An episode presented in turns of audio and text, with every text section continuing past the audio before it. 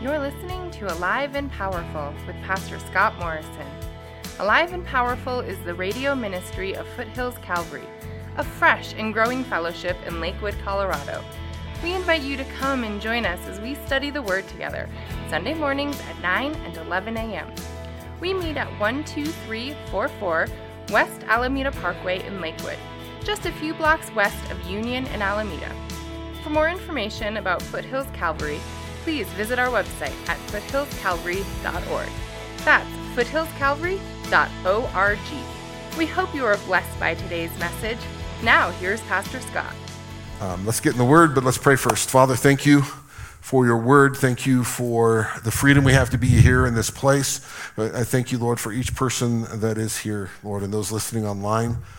God, we're asking that you would speak to us individually. You know where we're at. You know where we are within the holiday season and the struggles that we have.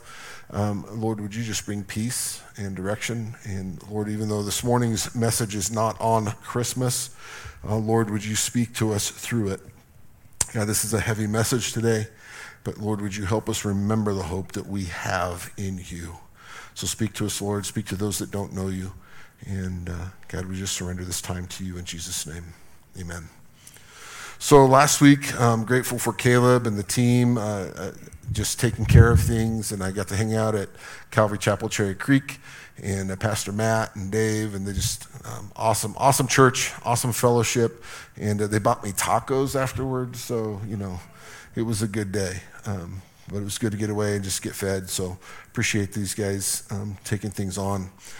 Jay, Caleb took the easy one. And like he said last week, I'll be back to throw down some judgment to you.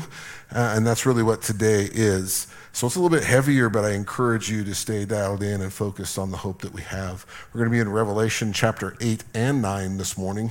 So we're going to cover a lot of ground this morning and to get through those two. But they tie together, didn't want to break them apart. So we will start with the trumpets, the first four trumpets, as the seventh seal is loosed.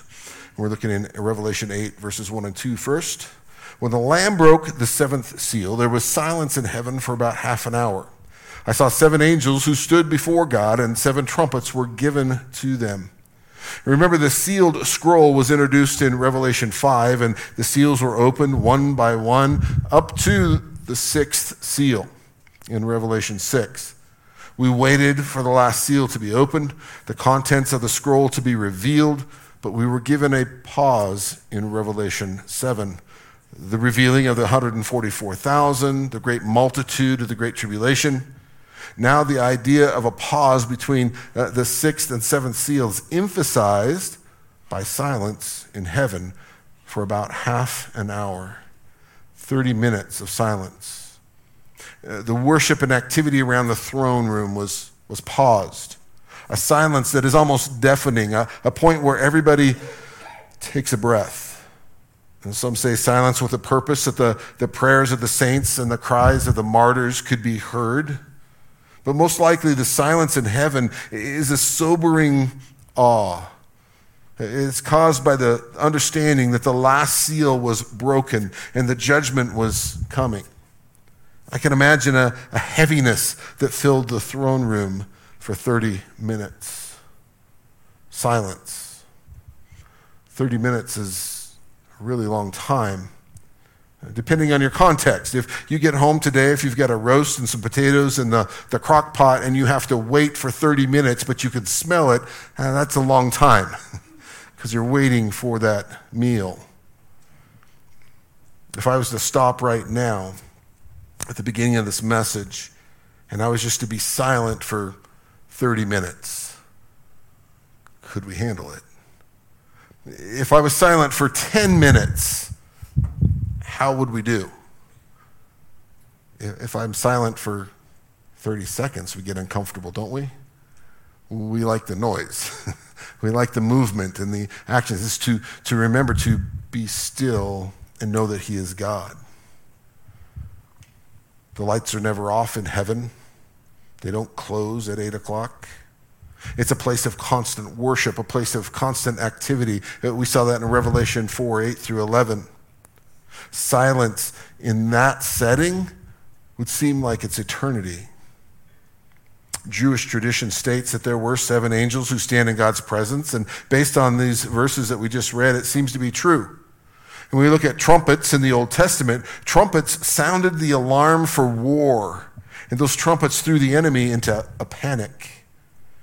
Or sometimes trumpets were used to call an assembly of God's people together. They would sound the trumpets, and the people of God would come together and meet. The 7 trumpets will sound as God's battle alarm during the Great Tribulation. And there's the other angel with the golden censer in verses 3-6. Another angel came and stood at the altar holding a golden censer, and much incense was given to him, so that he might add it to the prayers and all the saints and the golden altar which was before the throne. And the smoke of incense with the prayers of the saints went up before God out of the angel's hand. And the angel took the censer and filled it with the fire at the altar and threw it to the earth. And there followed peals of thunder and sounds and flashes of lightning and an earthquake. The 7 angels who had the 7 trumpets prepared themselves to sound them. Some see this angel as Jesus functioning as a mediator because of the Old Testament references to Jesus as the angel of the Lord. Others say it could be merely an angelic being because the specific Greek word for another means another of the same kind. And we've been talking about the cherubim, so it could be a cherubim. And prayer and incense together are offered and often associated in the Bible together. The idea is that just as incense is precious and pleasant and drifts to heaven, so are our prayers. So here, before anything happens at the opening of the 7th seal, the prayers of God's people come out before the Lord. And it's significant because the prayers of God's people set in motion the consummation of history. Your prayers are part of what is bringing this all into play. How so? You see, every time we pray, may your will be done on earth as it is in heaven, we're setting things in motion. Every time you pray personally, not my will, but your will be done. Or every time that you pray, come, Lord Jesus, come. Our prayers are in that throne room. We are part of this as saints, as followers of Christ. Torrance says, the more potent, more powerful than all the dark and mighty powers let loose in the world, more powerful than anything else, is the power of prayer set ablaze by the fire of God and cast upon the earth. 2 Peter 3:10-13 indicates that there's a sense in which we can hasten the Lord's coming by our holy conduct and our godly lives. You see, in Peter's day, believers experiencing persecution were eager for Christ's return, the return to free them from suffering and oppression. However, this prophecy was not given merely for their relief, but to spur them on in living a godly life. An eager anticipation of the Lord's return should keep us living productively. And I think sometimes we dismiss that, don't we? Oh, the Lord's going to come back. The rapture of the church is going to come. Okay, cool. And then we go, no, we should long for it. We should be praying for it and waiting for it. Doesn't mean that we dismiss life and everything else that we're supposed to be doing, but it's looking forward to heaven where we have hope, where every tear will be wiped away and our bodies will be new. Knowing what lies ahead of us should move us to please God, because we are going to stand before him in judgment as well. So we should get things in order now in our lives. Amen? Here we see that we can also hasten the Lord's coming through prayer. Daniel asked for a speedy fulfillment of prophecy regarding captive Israel in Daniel 9. We should indeed pray, Revelations 22:20, even so, come, Lord Jesus, come. But I would also add to that prayer, and I've said it often, okay, yes, come, Lord Jesus, come, but until you come, empower us to do what you've called us to do in this season and this time. Let us be prepared to meet people at their point of need and to give the gospel message to them. The question for you this morning then is, how is your prayer life? This even caused me to pause. The Holy Spirit brought conviction even to me. I mean, I pray for you guys a lot. Like every day I'm running down the list and I'm praying, but I'm not praying enough. Am I praying with passion and with expectation? Oh, I need to pray with more passion, more expectation. That's the challenge to all of us. We must be a praying church. We must pray without ceasing, keeping an open line of communication with God. Just because you say amen, you didn't hang up the phone. Keep that open line of communication. Okay, God, here we are, and we're doing this thing today. Help me. God, here I am. I woke up again. Would you be with me today? I dedicate this day to you. May I glorify you today. Open up that line of conversation with him. And as you interact with people, pray with them before you part ways. Just pray. If you come and meet with me in my office, we're going to start in prayer. Then we're going to have a conversation. And then we're going to close in prayer. Do that with every interaction that you have. Watch what God does and watch how he uses you in that. Our prayers are rising to God with the smoke of incense. They are being received by the Lord. Then the angel took the censer and filled it with fire at the altar, and he threw it to the earth. As God's people pray for the resolution of all things, their prayers were touched with the fire from the altar in heaven. They were thrown back down to the earth, and all these things will not be resolved on the earth until judgment comes. You see, every time we pray for the peace of Jerusalem, we pray for peace on the earth. What we're really praying for is the destruction of the earth, the destruction of evil and wickedness. The seven angels who had seven trumpets prepared themselves to sound them. We've been meticulously reading through the book of Revelation, and we went through the churches and then the seven seals, and one by one we saw the seals loosed, and then at least through the six seals, and then a pause in chapter 7, and then the seventh seal is broken, the scroll is opened up, but it didn't happen immediately, but rather it set in motion the seven trumpets that would sound upon the earth. This is where we have to remember, and it's important as we do this reading through the Bible in a year plan together as a church, it's important for us to be known. We talked about this when we studied the book of John. Be known as a person of the book. Be known as somebody who knows what God's word says and how to apply it to your life. Well, if you're going to be known that way, it means you have to spend time in God's word. It means that we should study it thoroughly. It should cause us to consider how the seals and the trumpets relate to each other. We should be studying the book of Revelation, not just on Sunday morning, but every day. Okay, what is it that we read this week? How does it apply? What is it that we're looking for? How can I pray more effectively? Because we have to be a Berean. Don't just take my word or Caleb's word or another pastor's word for it. You dive into it and look at it. What does it say? Some say that the seals of the trumpets are poetic and repetitive. John describes the same events with different words and details in both the seal and the trumpet judgments.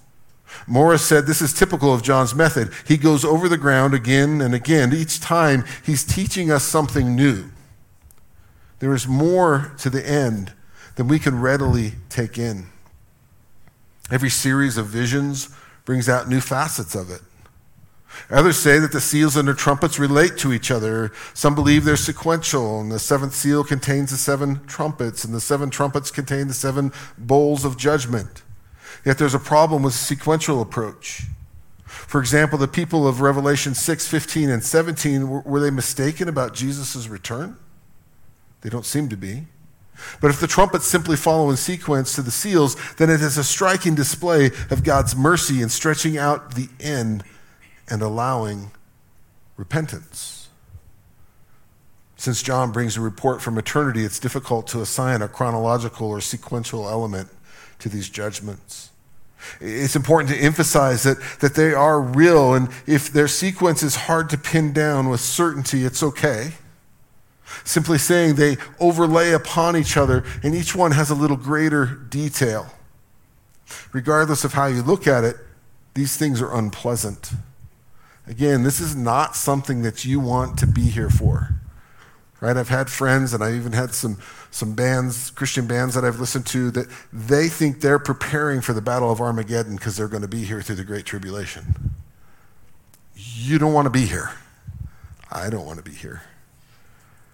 Verse 7, the first sounded, and there came hail and fire mixed with blood, and they were thrown to the earth, and a third of the earth was burned up, and a third of the trees were burned up, and all the green grass was burned up. Blood here might indicate the color or result of the phenomenon described here. We don't know if the hail and fire was red in color or if it brought forth red blood. But one way or another, this should be understood straightforwardly without escaping into a creative symbolism. Something that might be Rome here, or they'll take the brunt of this. They assign it to that time, the historical piece. But we've got to be careful not to assign our meaning to these passages. C says that the truth is, if the earth, the trees, and the grass do not mean earth, trees, and grass, then no man can tell what they mean. Letting go of the literal significance of the record, we launch out on an endless sea of sheer conjecture. Remember, as we go through the book of Revelation, we'll be talking about that. Don't get caught up in the conspiracy theories and all these things that are out there.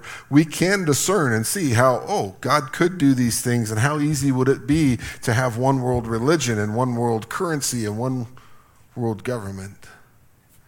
But within that, don't get caught up in that. Stay focused on his word. A third of the trees were burned up. All the green grass was burned up because of the hail, the fire, all the trees and grass were destroyed. 1/3 of the vegetation of the planet is burned up during the Great Tribulation. Have any of you ever driven through where a forest fire went through? Or maybe you had the opportunity to go up north when all those, they lost 1,000 homes up there when that fire went through. Have you seen that devastation? It's powerful. Fire consumes everything. And so that aspect of consuming 1/3 of all the vegetation is a powerful, powerful image.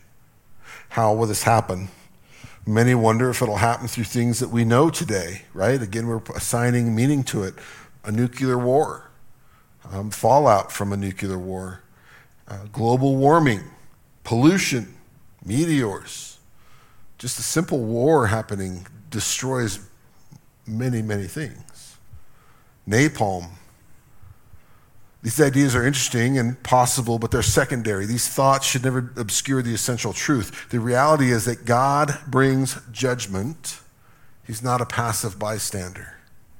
This is not nature taking its course. God didn't wind up the earth like a clock and just let it spin or unwind. God will use whatever method he desires to bring judgment. But people on earth know that these events are of God, and do not think them to be merely natural disasters. They know that they're coming from God, and yet they're not repenting and not turning to him. The second trumpet brings a plague on the sea. Verses 8 and 9 of Revelation 8, the second angel sounded, and something like a great mountain burning with fire was thrown into the sea, and a third of the sea became blood, and a third of the creatures which were in the sea and had life died, and a third of the ships were destroyed. Something like a great mountain burning with fire. A third of living creatures, a third of the ships destroyed. John carefully said that this is not an actual mountain, but it was blazing mass as large as a mountain, like a mountain. This is a cataclysmic event. Perhaps it's a meteor that crashes into the sea and results in a great oceanic upheaval and residual pollution. Researchers today say that this sort of phenomenon has happened before. I think there's a crater in Arizona that's huge. I wouldn't want to be here when that thing hit. It's happened before in the history of the earth, sometimes resulting in great upheaval and disaster. Here the result is that a third of the living creatures in the sea died, a third of the ships destroyed. And the blood might be either the cause or the effect of the widespread death in the oceans of the world. However, it's also possible that the sea may be specific in reference to the Mediterranean, not in reference to all the oceans. You see, the world of Apostle John, the Mediterranean Sea was it. That was the sea that they knew. They didn't have knowledge of the rest of the oceans. So we're not sure what he saw. It's speculation. Speculation. It's common to take a great mountain. We could use that as a symbol for a nation that would be judged. And it's true that mountains are sometimes used as figures of governments or of nations.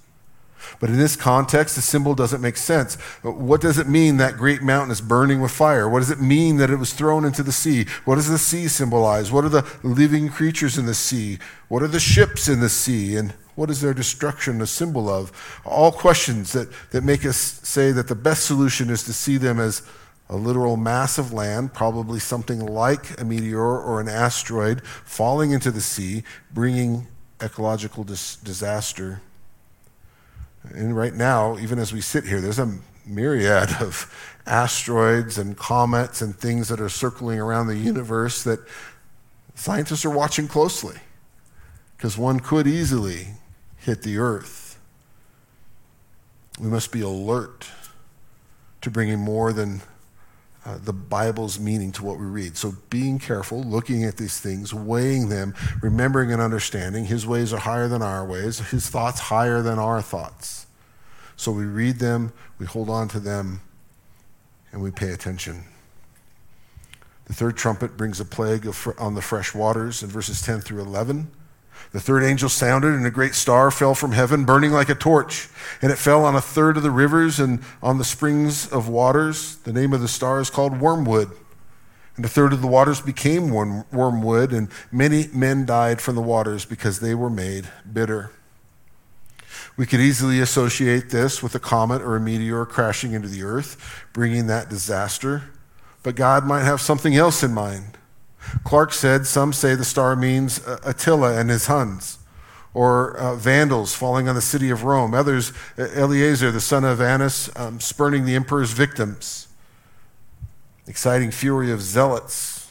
Others say Arius, infecting the pure Christian doctrine with heresy, and so on and so on.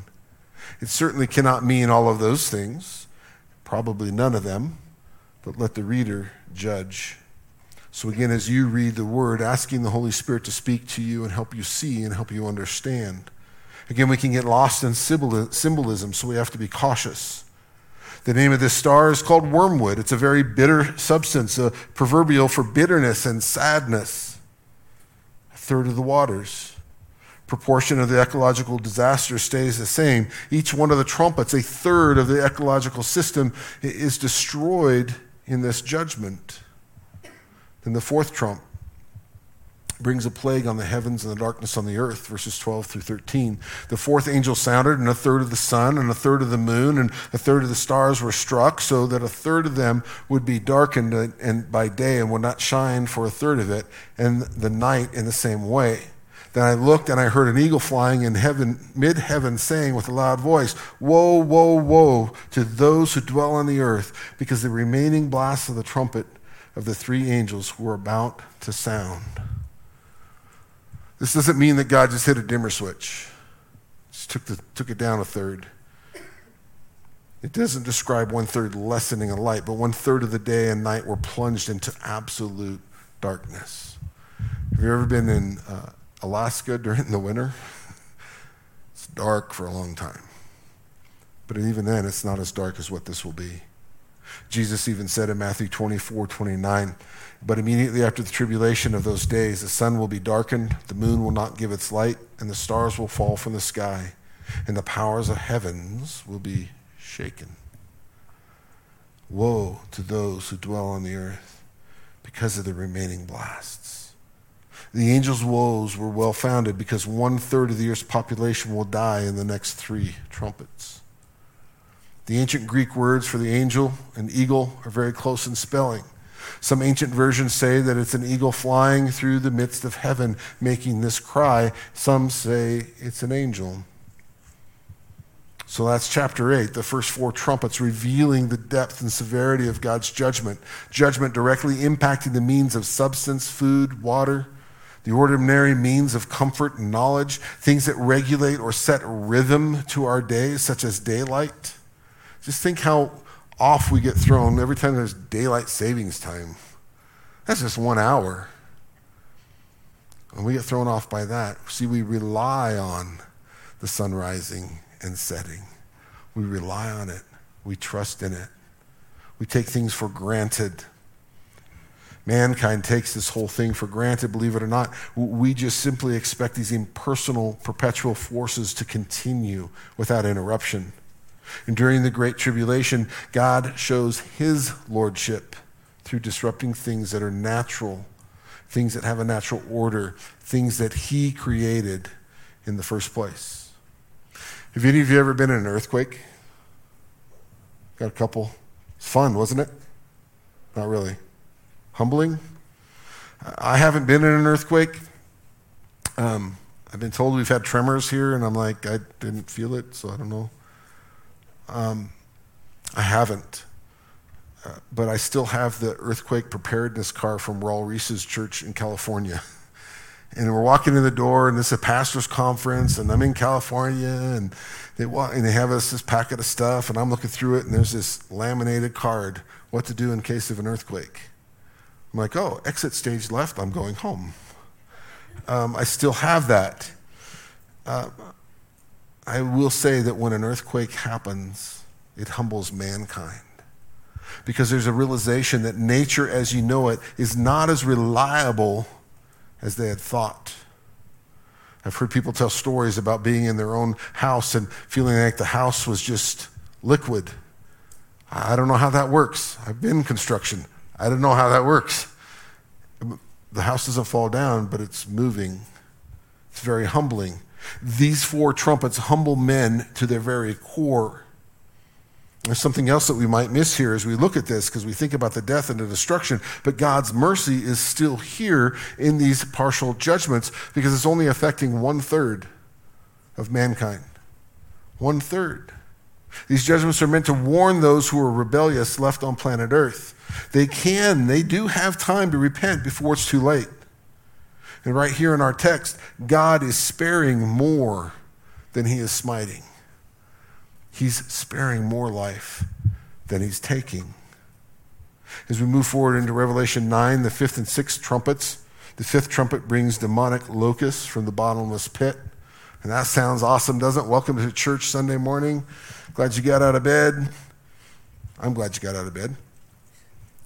Revelation 9, verse 1 says, the fifth angel sounded, and I saw a star from heaven which had fallen to the earth, and the key of the bottomless pit was given to him.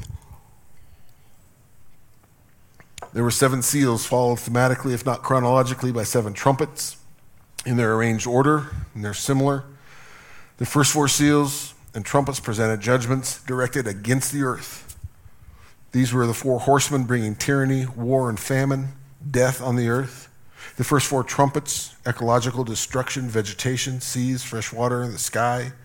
The last three seals focused on heaven, the cry of the martyrs, cosmic disturbance, heavenly prelude to the trumpets. And these last three trumpets focus on hell. In terms of the demonic are released. I saw a star from heaven which had fallen to the earth. The text shows us that the star is a person, not a literal star. And we have to take note that the verb tense here, fallen, indicates that he had already fallen. But who is this star? Suggestions have included Nero, a fallen angel, an evil spirit, Satan, the Word of God, a good angel, even Jesus himself. But in context, this star is best seen as an angel. Whether he's good or bad, it depends on his relationship to the angel of the bottomless pit in Revelation 9, verse 11. If the angel of Revelation 9:1 is the same as the one in Revelation 9:11, it is an evil angel, perhaps Satan himself. If it's a different angel, it may be a good angel sent by God to open up the bottomless pit for the purpose of judgment. The key to the bottomless pit was given to him. That this star has fallen makes us associate him with Satan or another high-ranking evil angelic being. But the fact that he is given the key to the bottomless pit makes us not want to associate him with Satan. The idea that Satan is the master of hell is foreign to the rest of Scripture.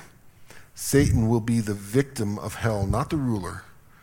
And that's where we get that visual image, right? We've talked about that before, where we think Satan's sitting on a throne down there with a pitchfork in his hand, sending out and doing things. That's not how it works. At the same time, we notice that the key is given to this being. It's given to a specific time for a specific purpose that furthers God's plan. This angel, evil or good, serves God's purpose even if he doesn't intend to. This is a good reminder for us here right now today, and I've said it before as far as our politicians and leaders, God will use the righteous and unrighteous to exact his will. God is sovereign. God is in control of everything. He will use the righteous and the unrighteous to exact his will in his creation.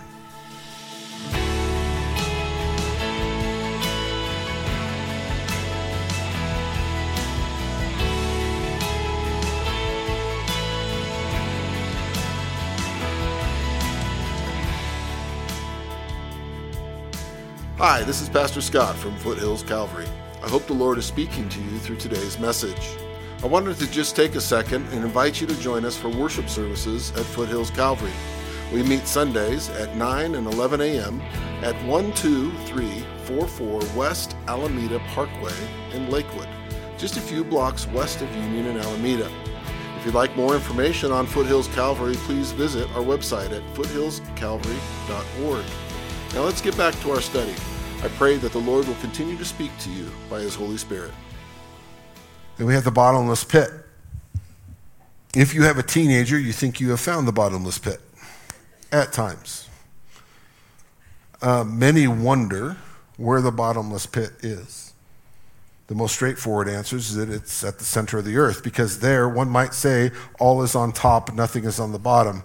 It's the center of the earth. However, some think that the bottomless pit is, the nature of the pit is symbolic. But the abyssos is a prison for certain demons. You see that in Luke 8:31, 2 Peter 2:4, and Jude 6. This is probably the same place as the bottomless pit. More generally, this place is considered the realm of the dead. It's the same as Hades mentioned in Romans 10:7. Revelation 9:1 is a good example of how the book of Revelation is sometimes wrongly spiritualized in its interpretation. Some commentators say that the word of God, the pit, the star is the word of God, the pit is human nature, and the lesson is that if the gospel is rejected, then horrors are released upon the earth. This far from the plain meaning of Revelation 9:1. It's far from that. Then we have locusts from the bottomless pit. Revelation 9:2-6. He opened the bottomless pit, smoke went up out of the pit like smoke of a great furnace. The sun and the air were darkened by smoke of the pit. Then out of the smoke came locusts upon the earth, and the power was given to them as scorpions of the earth have power. They were told not to hurt the grass or the earth, nor anything green, nor any tree, but only the man who did not have the seal of God upon their forehead. And they were not permitted to kill anyone, but to torment them for 5 months. Their torment was like the torment of a scorpion when it stings a man. In those days, men will seek death and not find it. They will long to die, and death flees from them. So out of the smoke come the locusts. It's a great picture. These are obviously not natural locusts. They avoid plants. They attack men like scorpions attack. There's a commentator that says a visual representation of the hordes of demons loosed upon the earth. The idea is that as part of the judgment of the Great Tribulation, God will allow demonic hordes previously imprisoned to descend upon the earth like a swarm of destructive locusts. They are not, as some have suggested, heretics. You look at the different commentaries. Some people think they're the Muslims, the Turks, the Jesuits, the monks. One side of it even says it's the Protestants that are unleashed. They are literally demons that are loosed at this time. However, there are those who have the seal of God on their foreheads, the 144,000, and perhaps many more. They're protected, but no one else is. This is an inescapable judgment of God. you realize as a believer today, you are sealed. That was Pastor Matt's message that I listened to last week. We are sealed. We are protected because of our faith in God. That's the benefit of salvation. There will be those in the tribulation that will give their lives. They will repent to the Lord and give their lives to him, and they'll be protected. They were not permitted to kill anyone, but to torment for 5 months. Anybody ever been stung by a scorpion? Yeah, you could do that every day for 5 months. Again, their purpose and period is expressly governed by God. God is in control, and the purpose of all this is to once again bring people to repentance, as we see in Revelation 9:20 through 21. In those days, men will seek death, and they will not find it. They will desire to die, and death will flee from them. Death will offer no escape from this prolonged torture. Their power is described like the power of scorpions, the bite of a scorpion, and though it's extremely painful, it's rarely fatal. In those days, men will seek death, and they won't find it. They'll long to die, but death flees from them.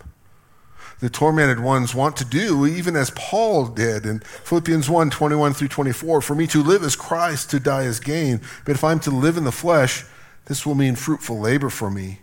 And I do not know which to choose. I am hard pressed from both directions. Having the desire to depart and be with Christ, that's far better. Yet to remain in the flesh is more necessary for your sake. You see, those in the tribulation, they desire to die, but for a completely different reason and result than what Paul was saying. For Paul, death led to an eternal blessing. But for these tormented ones, well, death is a leap from the frying pan into the fire. It's healthy for us to understand death as a Christian. Can you imagine longing for death without the hope of heaven? We lost a family friend this week. It was pretty unexpected. He passed away, and he had suffered a lot this last year or so, and God took him home.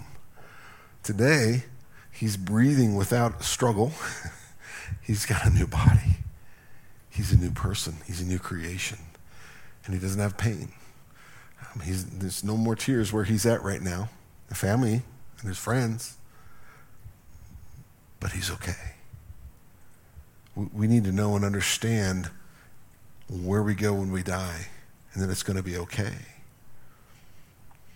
The idea of death and as an escape is a demonic deception. I've heard it more than once, ministering to people and those who are struggling with addictions or things that have happened in life. They just want to die. I had a conversation with a young man a couple months ago that he just wanted to die. He knew his girlfriend was in hell, and he wanted to go be with her. And most of you in this room know, or at least through the news, about the shootings that happened here in Littleton at Columbine High School. April 20th, 1999, 12 students, one teacher murdered. 13 killed, 24 wounded, and then the shooters committed suicide. The infamous murderers in Littleton, Colorado made a chilling home movies before their killing spree. Eric Harris and Dylan Klebold left behind a videotape document spelling out their motivation. In the last segment of the tape, it was shot the morning of the murders. Harris and Klebold were dressed and ready to go. They said they were ready for our little judgment day. Klebold, looking tense, said goodbye to his parents and concluded with this: I didn't like life too much. Just know I'm going to a better place than here. It's a great tragic deception to think that one day, on the day that you're going to murder many people, that you're going to go to a better place. There was no escape in death for either of them. I can even remember in my high school days, many of my friends who were partying, I remember hearing them say, man, I know I'm going to hell. Man, it's going to be an awesome party down there. Can you imagine how great it's going to be? It's such a wicked deception. It's not going to be great. You don't want to be there. And there are even many pastors within our own city and state that teach that hell is not real. Guys, hell is just as real as heaven. You do not want to be there. Now is the time of repentance to escape from sin. Now is the time to be restored so you can spend eternity in heaven.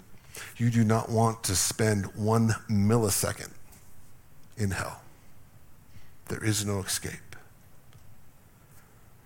Now, the appearance of the locust in verses 7 through 10.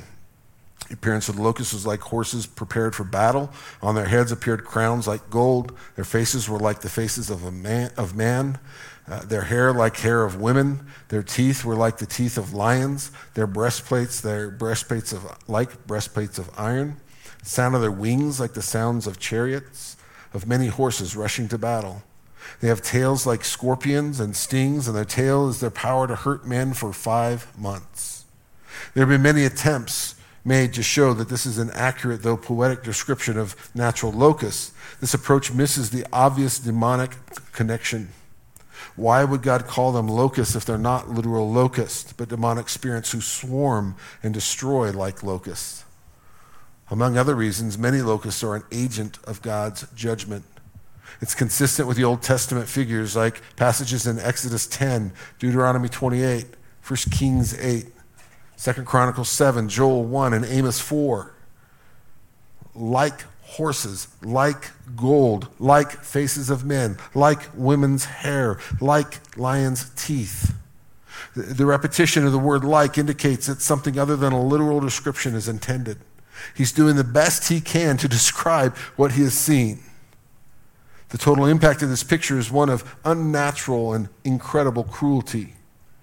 There are those who suggest that these locusts actually describe something such as an Apache attack helicopter of the Antichrist or the one world government. And that, I would say, if you watch the Left Behind movies, which I do not recommend, or read the books, you'll see that imagery. You'll see what they think and say and portray. So we have to be careful to not let Hollywood give us that visual. It's very speculative, and it doesn't fit all the details. Morris said that there seems to be no alternative to concluding that God, satisfying the age-long desire of those wicked spirits to possess bodies of their own, has created bodies for them, bodies appropriate in demonic appearance to the character of the demonic inhabitants. The reality is that no specific answer can be found to what or who these locusts are and to what the plague of locusts truly means. Regardless, we do see that there's going to be a period of time before the end that the wicked will be tormented by such a great demonic presence that it'll be overwhelming. Exactly how it will take place remains unknown until history itself discloses it. Verse 11. And they had a king over them, the angel of the abyss. His name in Hebrew is Abaddon, in the Greek is Apollyon. That's another indication that these creatures are not literal locusts. The Bible tells us in Proverbs 30, verse 27, the literal locusts have no king, yet they advance in rank. These particular locusts do have a king, and a king that's given the name Abaddon or Apollyon. They both have the same thought. It's of destruction, torment, perdition. Meaning it's a destroying angel, the angel of the abyss or the bottomless pit. Since this king of the locusts and since he has the name Abaddon or Apollyon, it's obviously Satan himself or another high-ranking leader of the demons. And again, where's the bottomless pit? We're talking about the spiritual realm. The thought is, again, that it's at the center of the earth. But then the worst is yet to come. Verse 12, the first woe is past, and behold, two woes are still to come after these things. And the sixth trumpet and an army of destruction, a voice from the altar. Verse 13, the sixth angel sounded, and I heard a voice of the four horns of the golden altar, which is before God. You see, in the tabernacle and the temple of Israel, the golden altar was an altar of incense, which was a representation of the prayers of God's people. The four horns of the golden altar. These stood at each corner of the altar, and atoning blood was applied to the horns. And from these horns, John heard a voice. And in this, John recalled a repeated thing. The prayers of God's people play a large role in the end times drama that will unfold. So for us, yet again, another reminder of the importance of us spending time in fervent prayer. It not only draws us closer to the Lord, but God hears our prayers and moves on our behalf. That's us exercising our faith. God knows what we're going to pray. He just wants to hear us say it. That's us being faithful. The angels and their mission, verses 14 and 15. One saying to the sixth angel who had the trumpet, release the four angels who were bound in the great river Euphrates, and the four angels who had been prepared for the hour, the day, and the month, and the year were released so that they would kill 1/3 of mankind. These four angels had no necessary connection to the four angels of Revelation 7:1. They might be the same and they may not be. However, whoever they are prepared for the hour, the day, the month, the year of unleashing of this judgment. Another commentator points out that most of Satan's angels are yet free. Free being the principalities against what we wrestle against. But there may be some terrible offenders of high rank that have been bound until this time. So this assumes that these are bad angels. They may or may not be, but very, very evil angels nonetheless. No matter what, these are servants of a divine purpose. The demonic locusts described earlier in this chapter were restricted to tormenting mankind, but these four angels have been given authority to kill on an epic and massive scale. In God's divine providence. It's hard for us, isn't it? It's where we do have to remember his ways are higher than our ways, his thoughts higher than our thoughts. These angels have a specific sphere of activity. They are to kill 1/3 of mankind. They're only activated in God's timing. They execute God's will in God's timing. We are so quick to say, come Lord Jesus, come, or to pray for the peace of Jerusalem, but it's in those prayers that we are asking for God's judgment and for the destruction of this planet. Remember, as we were in the book of Peter, this is not our home. We're just traveling through. Our home is in heaven. These angels were connected with the Euphrates River because the Euphrates is a landmark of ancient Babylon. It was the frontier of Israel's land as fully promised by God in Genesis 15. It was also on the boundary of the old Roman Empire, which will be revived under the Antichrist. The Euphrates, associated with the first sin in Genesis 2:10, the first murder in Genesis 4:16, the first organized revolt against God in Genesis 11:1. The first war of the Confederation in Genesis 14, the first dictatorship in Genesis 10, verse 8. You guys still with me? We're covering a lot of verses. You good? Okay, most of you are. Description of the army led by these angels, verses 16 through 19. Number of the armies of the horsemen, 200 million. I heard the number of them. And this is how I saw in the vision the horses and those who sat on them. The riders had breastplates of color and of fire and of hyacinth and brimstone, and the heads of the horses were like heads of lions, and out of their mouths proceeded fire and smoke and brimstone. 1/3 of mankind was killed by these three plagues, by fire, the smoke, and the brimstone which proceeded out of their mouths. For the power of the horses is in their mouths and their tails, for their tails are like serpents and have heads, and with them they do harm. 200 million in an army. Is this number literal? Is it symbolic? It's possible that the number is not to be taken literally, but it simply suggests that there's an army that is impossible to count and is greater than anything that mankind has ever seen. These horsemen are described in weird, grotesque, strange terms. This is a powerful picture of horror and destruction and literal demonic association.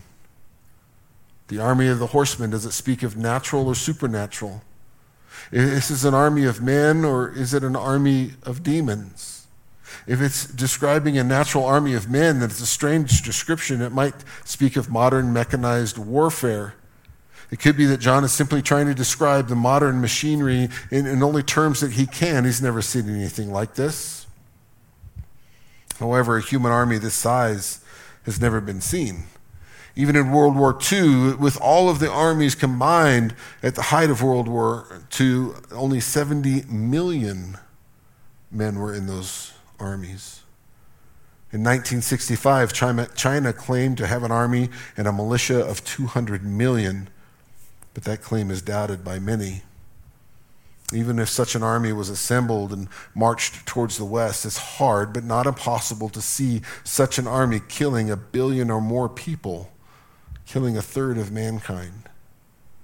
But I would ponder the thought that perhaps the safest interpretation is not to see this as a literal 200 million man strong army, but indeed a demonic army unleashed and invading earth. This continues the idea of the demonic army like locusts described earlier in the chapter. What then is the response of man? Last two verses, 20 and 21.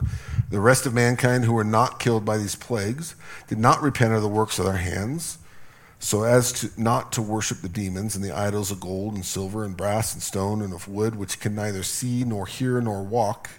And they did not repent of their murders, nor their sorceries, nor the immorality, nor their thefts. In general, mankind showed no repentance, even though these things were happening. Despite the presence of some pretty overwhelming signs and wonders, they had still chosen not to surrender. Instead, man continued with his idol worship, just in a business-as-usual sort of way. They continued their worship of demons. Rather, their worship is witting or unwitting. It's amazing to see how quickly things return to what is thought to be normal after some calamity, such as an earthquake. We're quick to forget God's lessons, even the lessons that come in judgment. Think about it in our own world. Every time there's a tragedy or an attack, churches fill up. Everybody's seeking God, but then it fades away. 9/11 happened. Churches in America started filling up. They stayed full for a few months and began to trickle back down. School shootings, world calamities. People turn quickly to church. They turn quickly to God, but then slowly and meticulously they go back to the way things were before. We must stay alert at all times. I would say even COVID. COVID hit and we shut down churches and we stopped meeting together and everybody complained about it, but then we lost a lot of people, walked away from church. We've got to stay focused. We've got to keep proper perspective. We need to be present while we have the freedom to do so. Even now in our own suffering and the struggles that we have today, we've got to keep our eyes on God. We have to keep our hearts set to serve him regardless of what's happening around us. Don't get fearful of what's happening in politics and leadership in our country or finances or health issues. Don't get caught up in it. Keep the perspective as, for me and my house, we will serve the Lord. God, I'm going to serve you no matter what. Start that now while you have the freedom to do so. Now, the list of the sins and striking accusations against that are in this passage against our society today, those things are still here in our modern world. Murders and sorceries, taking of drugs, like Colorado legalized marijuana. Now we've legalized psychedelics. Sexual immorality, that's not visible in Colorado at all today, is it? How about thefts? People who steal. You know, I get a report from this address of the top 50 crimes. I get it on a weekly basis now because the daily basis was overwhelming. But you know how many cars? There's dozens of cars that get stolen around this place on a weekly basis. So thievery, it's there. You could see that the tone right now in the world that we live in, that tone is being set. That tone is being set for the rapture of the church and for the great tribulation to come. You can see how quickly things could change just in that instant. Because people are focused on themselves, they're not focused on God. So our exhortation today is to make sure that we are staying focused on our relationship with God, that we're staying focused on his word and we're diving in and we're working on that relationship with him. We're not going to be perfect, but there's a reason he has us here today. And it's a reason, again, as we get into Christmas, it's for you to be able to share hope and encouragement with your families. It's for us to bring hope to anybody that we come across on a daily basis. Amen? So we have hope. That was a heavy message, wasn't it? But we have hope. We have hope. So live in that hope. Don't get bogged down with everything else that's around us in the world. Let's pray. Father God, I thank you again for your word. And Lord, as we read this, may we be in awe. May we be still and quiet before you. May we truly be still and know that you are God. Father, would you give us a desire to pray as all of our fellow saints have done for years and continue to do? Give us that passion and desire to pursue you in conversation. Thank you that you've given us hope through Jesus. And Father, as we pray, would you help us to admit our weakness and declare our trust in you and your wisdom and your strength? Father, remembering that we truly do stand the tallest and the strongest when we're on our knees, because you answer our prayers in ways that are beyond our imagination. So Lord, help us to remember that all of us need to repent now and to believe in you. Thank you that in that salvation that you safeguard us, that you protect those who believe in you when judgment comes. And one day we will all stand in front of you, and thank you that you have extended grace and mercy to us, that we may be in heaven for eternity with you. Thank you that you're in control, that your divine providence is in place now and will be for eternity. We know that sin and rebelliousness already are running rampant within our society, within our world, and we continually do cry to you, come, Lord Jesus, come. But until you call the church to heaven and you bring judgment, help us to be present and help us to reach as many that we can before it's too late. I especially pray over us, Lord, as we engage with family and friends over Christmas. Let us bring hope to them, that they may know you.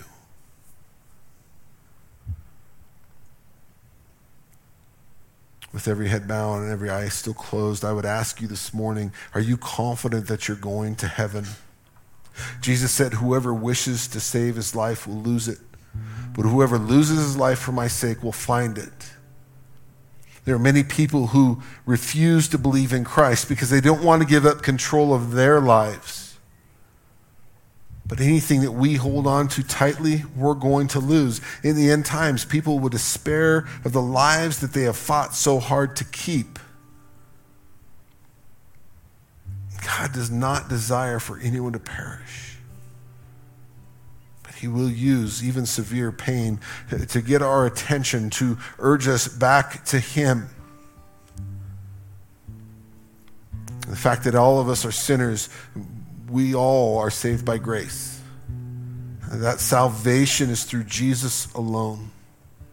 Romans 10, 9 and 10 says, if you confess with your mouth that Jesus is Lord and you believe in your heart that God raised him from the dead, you will be saved.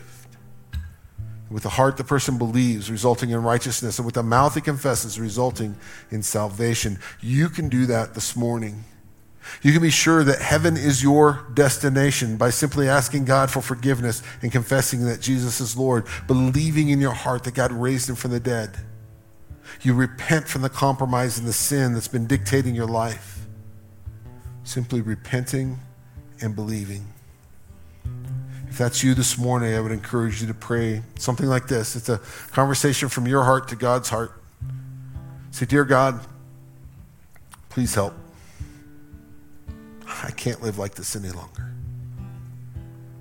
I confess that Jesus is Lord, and I believe that you raised him from the dead. And because of that, I can repent. Forgive me of my sins. I turn from them. Help me as I head in a new direction, starting today. Fill me with your Holy Spirit and help me to serve you and honor you and to share hope with everyone you bring to me.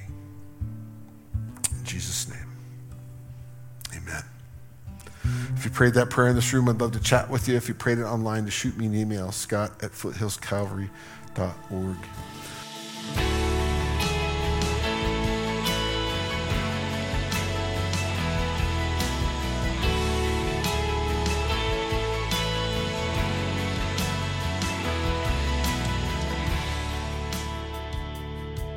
This has been Alive and Powerful with Pastor Scott Morrison. We hope you were blessed by today's message. Alive and Powerful is the radio ministry of Foothills Calvary, a fresh and growing fellowship in Lakewood, Colorado. We invite you to come and join us as we study the Word together, Sunday mornings at 9 and 11 a.m. We meet at 12344 West Alameda Parkway in Lakewood, just a few blocks west of Union and Alameda. For more information about Foothills Calvary, please visit our website at foothillscalvary.org. That's foothillscalvary.org.